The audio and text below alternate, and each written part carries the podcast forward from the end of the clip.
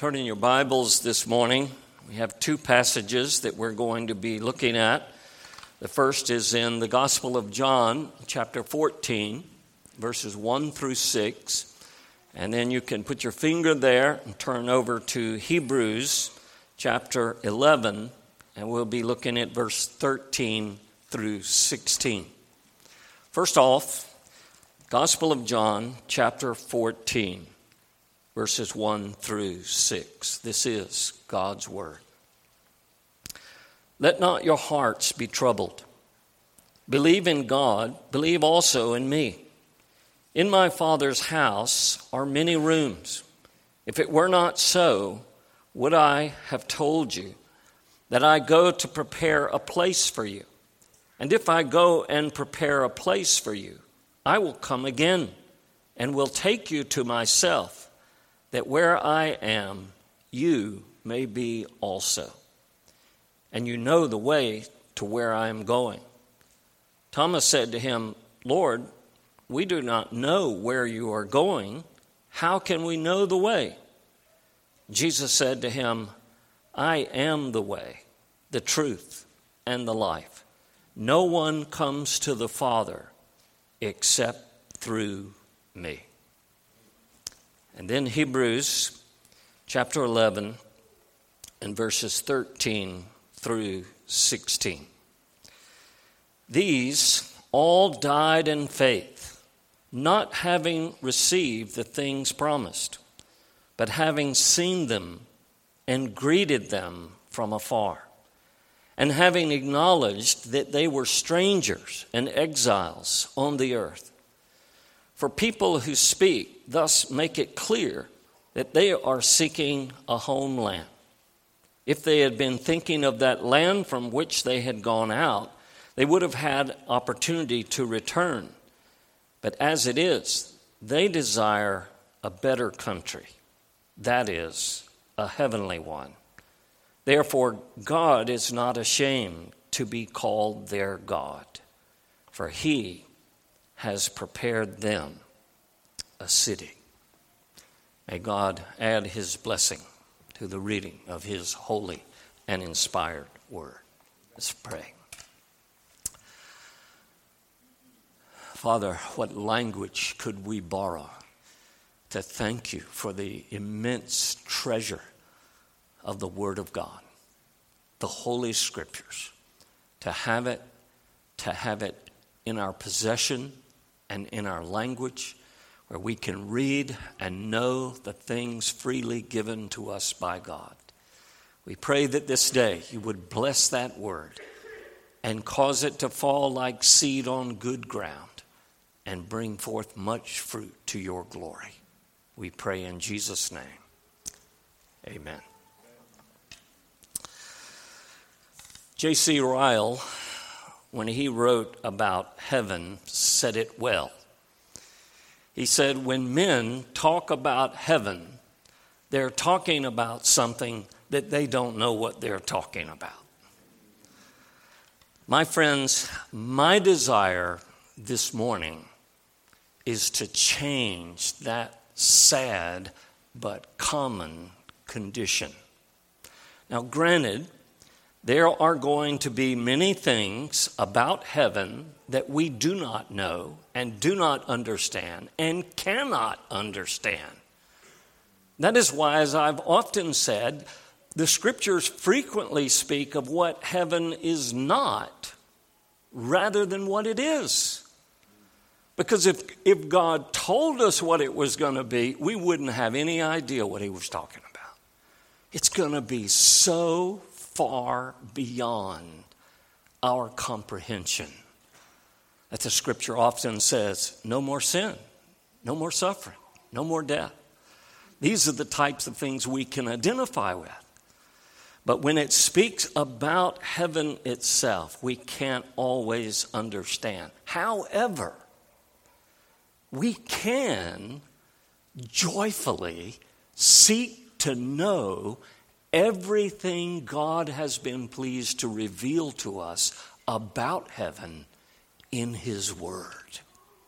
He has given us the Scriptures to describe this place where we hoped to be with him.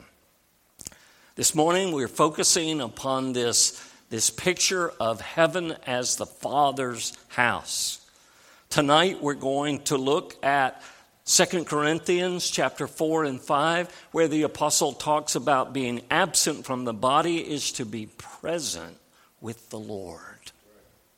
And then in Philippians one, Paul describes his desire to depart and be with Christ. And we'll look at that Lord's Day next, Lord willing. And then in the evening next week, we're going to be looking at a very uh, various passages from the book of Revelation. What is heaven like? What does the scripture tell us about what heaven is like? And what are we going to do there? Are we going to spend eternity uh, playing our harps and singing songs? Or what are we going to do? And so all of these things, Lord willing, we will consider in the coming days. Now, to say that there is a wide variety of views on the subject of heaven would be a colossal understatement. The fact is, all kinds of people speak of heaven, but sadly, they show that they really don't understand what they're talking about. What really surprised me was how few books there are about heaven. I don't mean the ones that are full of all kinds of speculation. I'm talking about based on the doctrines taught in Scripture. Even theologians that normally are very helpful when it comes to understanding the teaching of Scripture. Louis Burkhoff, in his systematic theology, gives one paragraph to a discussion of heaven. R L Dabney, one of my favorite theologians and preachers, in his systematic theolo- uh, theology, gives a page and a half to the subject. And then the real surprise came when I began to search throughout the writings of the Puritans. The Puritans preached on pretty much everything in the Bible. And I found that most of the Puritan writers had one to three sermons on the topic. There are few exceptions. John Flavel wrote a whole book called The Fountain of Life, in which he focuses much upon that. Jonathan Edwards, Heaven is a World of Love. That's a clue about giveaway books, but later. Um, there are exceptions to those, but by far, very few preachers and writers deal extensively with the subject of heaven. And therefore, in the next two weeks, we are going to be looking rather extensively at what the Bible has to say about the subject of heaven. Where is heaven? What is it going to be like? Who can expect to go there? And perhaps most important of all is what effect should these biblical truths have upon my life and your life today? So these, Lord willing, are some of the questions that we're going to be looking at. I want us to begin with a foundational principle: heaven, cultivating a biblical perspective. So, how often do you think about heaven? Have you thought about heaven in the last week? Maybe the last two weeks? The last month? Much about it in the last year? And when you think about it, what do you think about? You think about it's going to be a day when we see our loved ones who have gone before us? Do you think that it's going to be a day in which we will be uh, absent of the pain and difficulties and hardships that we encounter? My friends, do you have a confident hope? As we read in that question and answer thirty-seven and thirty-eight, that you are going to be immediately at death passing into glory. That at the resurrection, you are going to be raised up and acquitted, pronounced not guilty on the judgment day. Do you really have a hope? Do you long for that day when you are going to be made perfectly blessed in the full enjoying of God to all eternity? Is that what goes through your mind when you think of heaven? What does heaven mean to you? I expect that quite a number of you have probably seen the video American Gospel, or maybe you've seen other clips on the internet of Ray Comfort going out onto the streets of New York or wherever and asking people questions about God and about the Bible and about the Christian faith.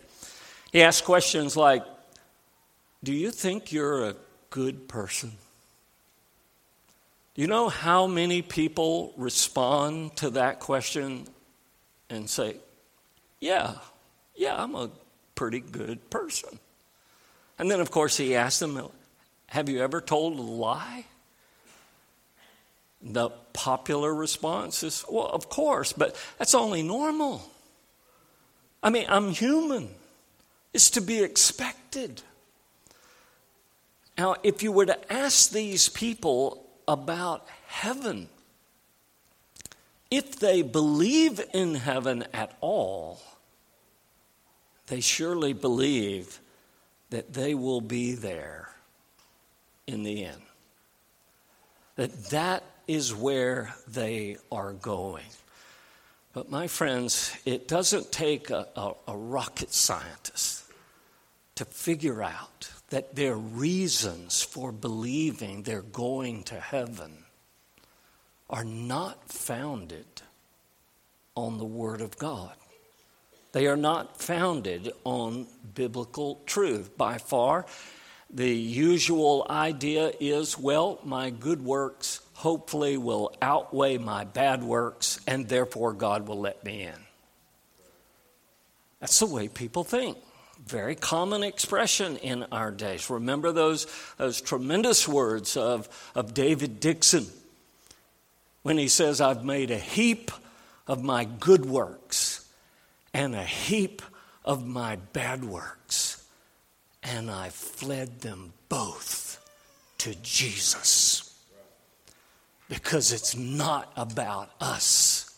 It's not about our good works or our bad works. Others think they're going to heaven because heaven is where this kind old man lives upstairs. Very flippant view of God and of heaven. And since he's a God of love, he's not going to condemn anyone to hell. He's going to welcome us into heaven. Still others believe that heaven is just an, another form of reincarnation. And others think that heaven is something they've seen on T V. Or maybe read a story in Reader's Digest about someone who died on the operating table and saw a bright light. Oh, so warm and soothing. And then they came back to life. And John MacArthur, in, in his book on the glory of heaven, goes into great detail discussing Mary Edie and her book, Embracing the Light. Because it is this deathbed experience that she describes. And we don't have time to turn there, but he, he talks about the fact that she, she writes and says, I saw this bright light, and, and then I saw another light, and I realized that light was me. and the two lights just blended together.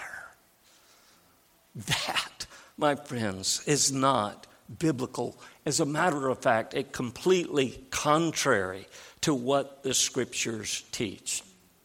Now, there's all kinds, there are untold numbers of unbiblical, sentimental reasons for believing you will go to heaven. I think one of the most common encounters that I've had with people is to ask them if they believe in God, and do they believe in heaven, and do they think they'll be there?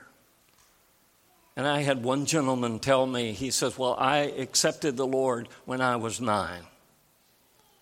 I haven't been in church since. I'm living with my girlfriend in open rebellion to God's commandments. But don't misunderstand, I'm saved. And I'm going to heaven. A very, very popular T V and radio personality, very well-known preacher from Atlanta, says that people who accept the Lord when they're young but don't live for him for the rest of their lives are going to be those that are cast into outer darkness, which is the outskirts of heaven. That they're going to be there. They're not going to enjoy the same pleasures and fellowship with God that obedient Christians will, but they'll be in heaven because they accepted Jesus. My friends, that is not what the Bible teaches.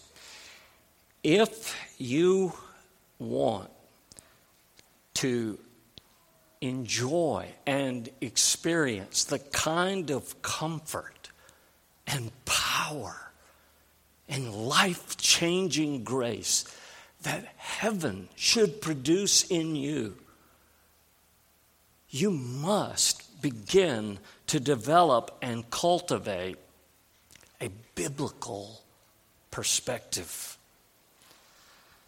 When God is pleased to reveal heaven and the truths about heaven, he does so in a very clear, decisive, powerful, life-changing way. It's the kind of thing that when you understand what heaven is, it gives peace to your troubled souls.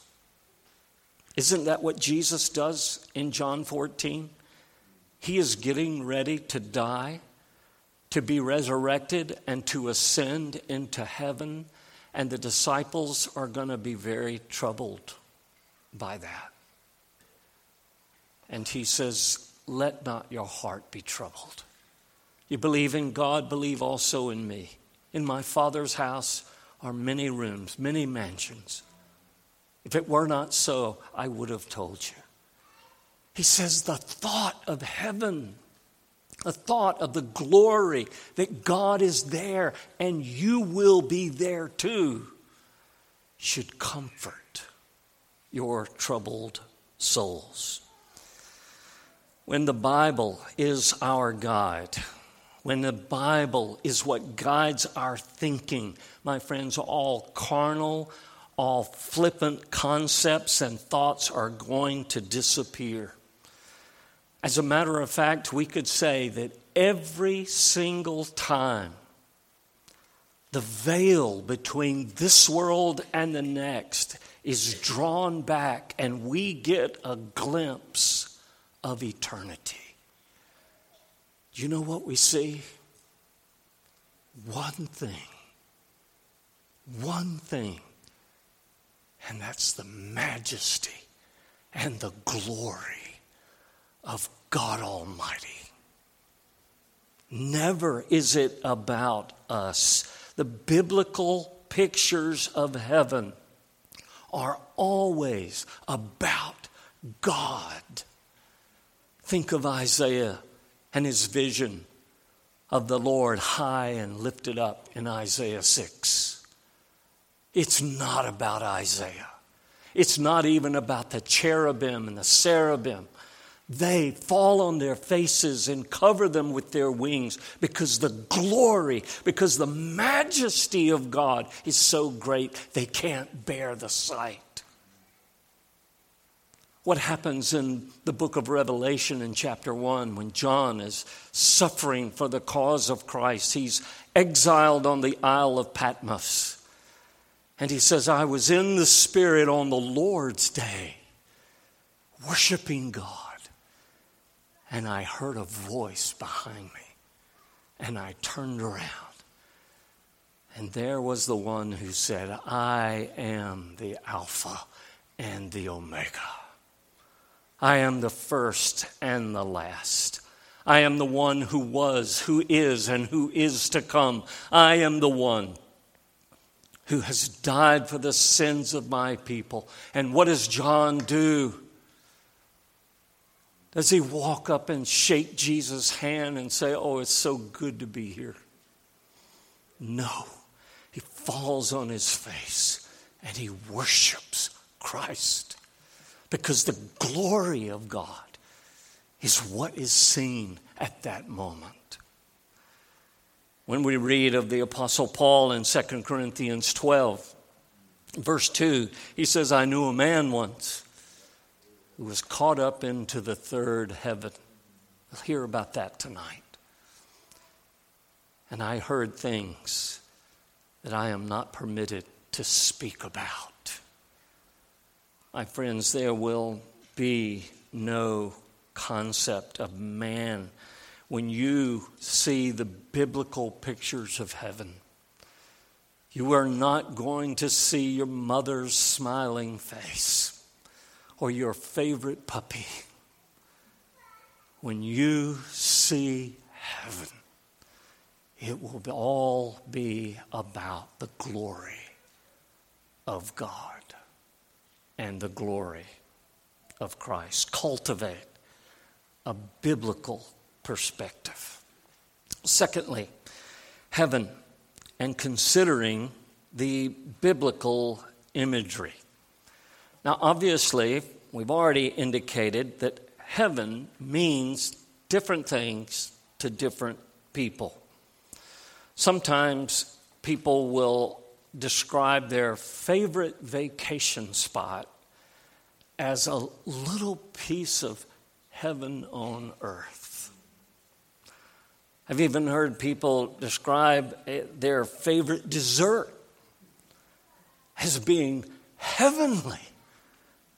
Now, I'm not trying to be a stick in the mud, but what I want us to realize is that holding these kind of ideas and relating even the highest and the best pleasures you have ever known on earth and trying to equate or, or make those pleasures equal to heaven will never help you grasp. It will never help you to think adequately of the majesty and the beauty and the wonder and the glory of the heavens that are yet to come. However, there are some images which God Himself has used to portray aspects of heaven and guide our thinking on them. We're going to look at two examples this morning. The one we find in John fourteen as Jesus describes heaven as the Father's house.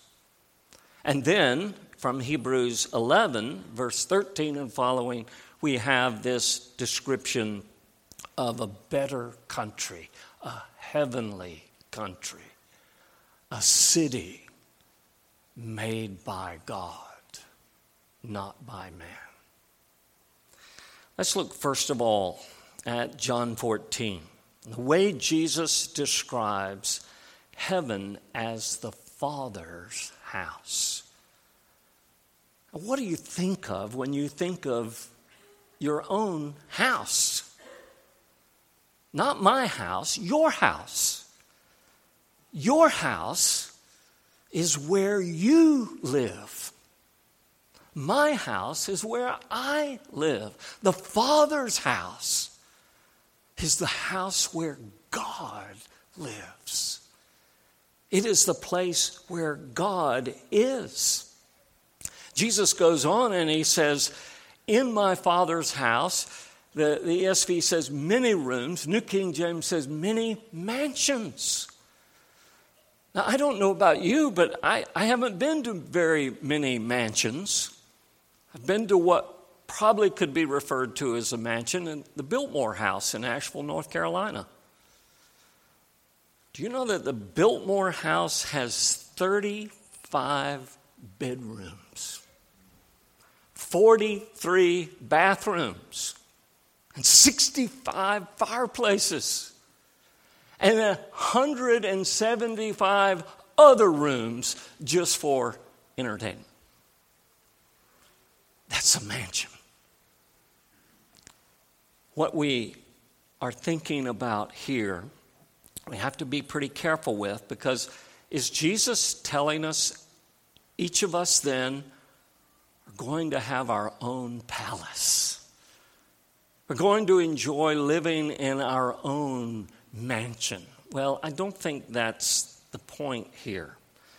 What Jesus is trying to communicate to us in language that we can associate and understand is that he is preparing a place for us. And that place, my friends, is going to be immeasurably beyond everything we can imagine. A house with many Biltmore houses inside it. It's going to be far greater than anything we can imagine. But don't miss the key thought here. Because the key thought is not the mansion. The key thought is that you will be with me where I am. That's the thrust of what Jesus is saying. This place that I am preparing, you are going to be with me. That's the focal point. And a similar image we find in Hebrews. Image here as the writer of Hebrews is describing the lifestyle of these all died in faith. Who is he referring to? He's referring to Abel. He's referring to Enoch. He's referring to Noah. He's referring to Abraham and to Sarah. And he says in Hebrews chapter eleven and verse thirteen, these all died in faith, not having received the promises. My friends, you realize that God made extremely extraordinary promises to each and every one of these, but particularly to Abraham. It was the promise of the land of Canaan, a land flowing with milk and honey. It was the promise of, of God was going to make him great among the nations. There's the promise of descendants like the stars of the heavens. And yet, that was not what they longed for. What stands out about this passage in Hebrews eleven is that they died in faith, not having received the promises, but seeing them afar off. And he says, they made it clear they desired a better country, a heavenly country. In other words, they said, above all else, what we really long for is this other country, this better country, this heavenly country, this city that God was making for them. And we're told that because of that faith that longed for the heavenly country, God was not ashamed to be called their God. You see the connection? The point here is not what they didn't have. It's what they longed to have. What they longed to have was a relationship with God. That was the mother promise. Above all other promises, I will be your God and the God of your children after you. Now, ladies and gentlemen, young people, do you realize that same promise is right now, today? When we read the promises of the new covenant in Hebrews eight and Hebrews ten, we hear that same language. God will be their God, and they will be his people. We even hear that language in Revelation twenty-one and the new heavens and the new earth. From beginning to end, this is the quintessential expression of God's goodness. I will be your God, and you will be my people. And that is what we see in the lives of these in Hebrews eleven. Abraham desired heaven, and he lived his life looking for it, longing for it. He was like Christian in Pilgrim's Progress, who pressed through all kinds of trials and difficulties and hardships and opposition, because his heart was set on coming to the celestial city. He longed for that celestial city. My friends, let me ask you, is that the way you think of heaven? I long for it. I want to be there, not because I'm going to walk on streets of gold or I'm going to be reunited with my loved ones. You will be re- reunited with your loved ones, and we'll talk about that later. But the main focus is I want to be there because I will be God's child and he will be my Father. I will be with Christ. And that is the hunger, that is the thirst, that is the longing of my soul above all else. One writer put it this way. He says, perhaps one of the reasons we do not long for heaven the way Abraham did is because we don't think of heaven in the terms that Abraham did. We don't long for it so that we can be with Christ. The point of both of these passages, I believe, is quite telling. And very simply put, it's this. This world, no matter how good your life might be in it, is not your home. And if we're going to cultivate that biblical perspective, and if we're going to think in the terms of Scripture, if we're going to, like these in Hebrews eleven, be as pilgrims and strangers in the land, we have got to stop acting like this world is where we belong. And this world is what we really enjoy.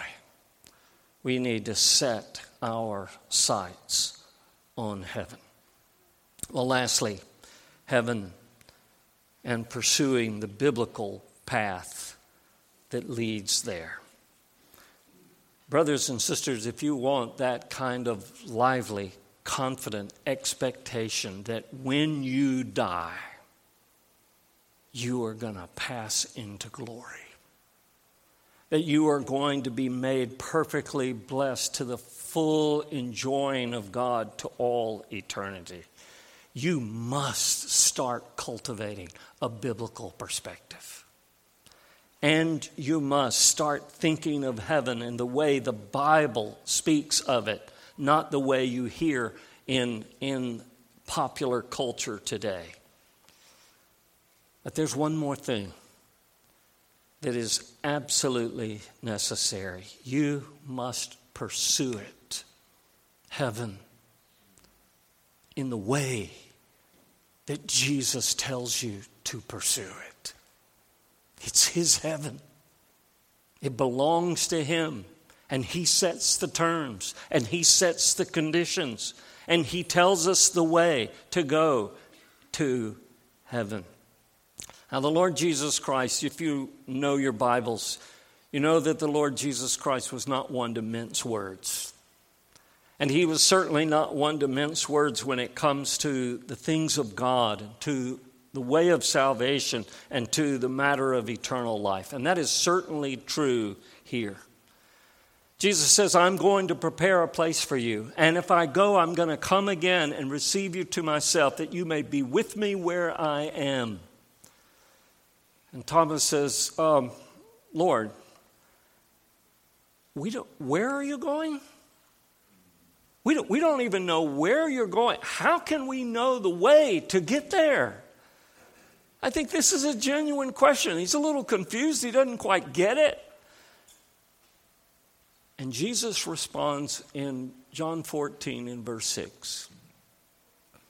And He says, I am the way, the truth, and the life. No man, no man comes to the Father, comes to God, except by me. By faith in me, by trusting and committing yourself to me. This is what Jesus says. And my friends, it just doesn't get any simpler and clearer than this. No man comes to the Father but by me. Here's the problem. We have a lot, and I mean a lot, of religious leaders that are telling you there are many ways to God. Even Billy Graham, America's evangelist, as he drew near the end of his life, said, Jews and Muslims who've never heard the name of Jesus will be in heaven. Pope Francis recently said, Muslims, Mormons, and all other religions, we all worship the same God. Now, brothers and sisters, I don't know about you, but that's not what Jesus said. I don't know if they have a different Bible than I have. But Jesus says, I am the way, the way, the only way. I am the truth. Everything else is a lie. I am the life. Everything else will lead to death. What Jesus said is, apart from me, apart from believing in me, as the Son of God and Savior of sinners, there is no hope of salvation and certainly no hope of entering into heaven.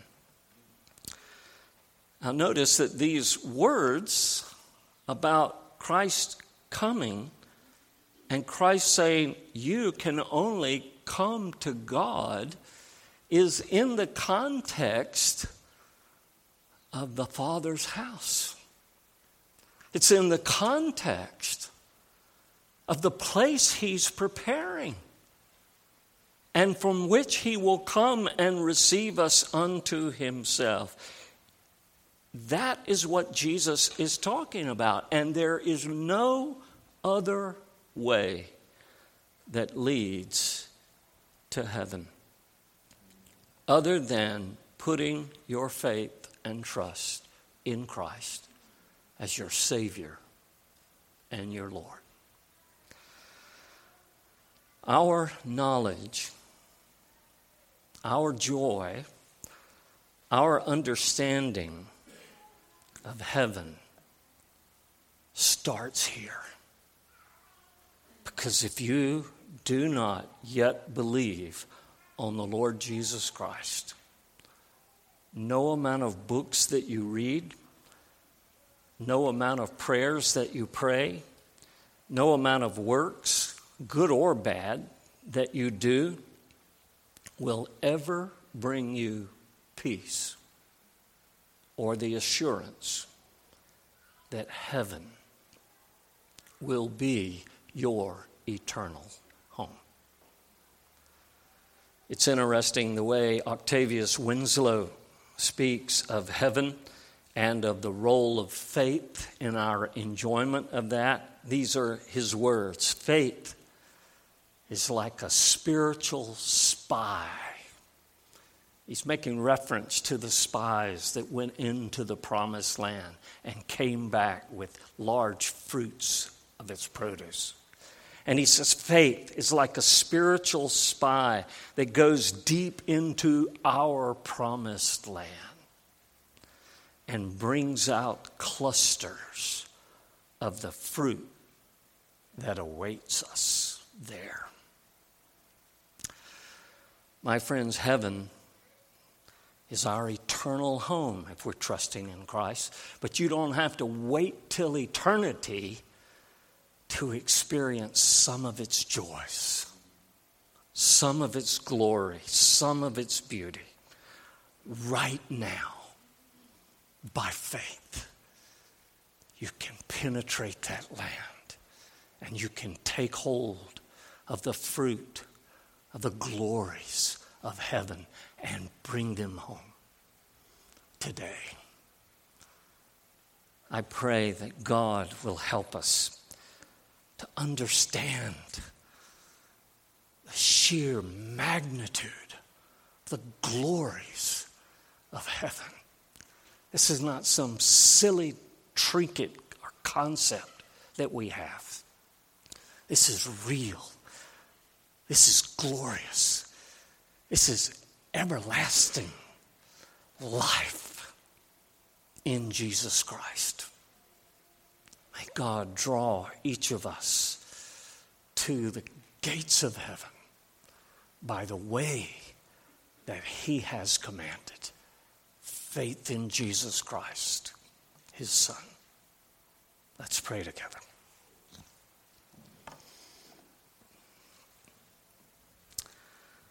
Father, we bow before you and humble ourselves, confessing that not one of us is worthy to enter into the glories of heaven. But how we rejoice and thank you that you have not only made known the way to heaven through Christ, but by your Spirit, you have drawn countless numbers to Him in faith and repentance. Lord, we bless you. We bless you for the glorious and blessed hope that we have of that day when we will be with you forever and ever. And if there is anyone here who does not have that hope, oh Lord, open their eyes, stir their hearts, and draw them to life eternal through Christ. For it's in His name that we pray. Amen.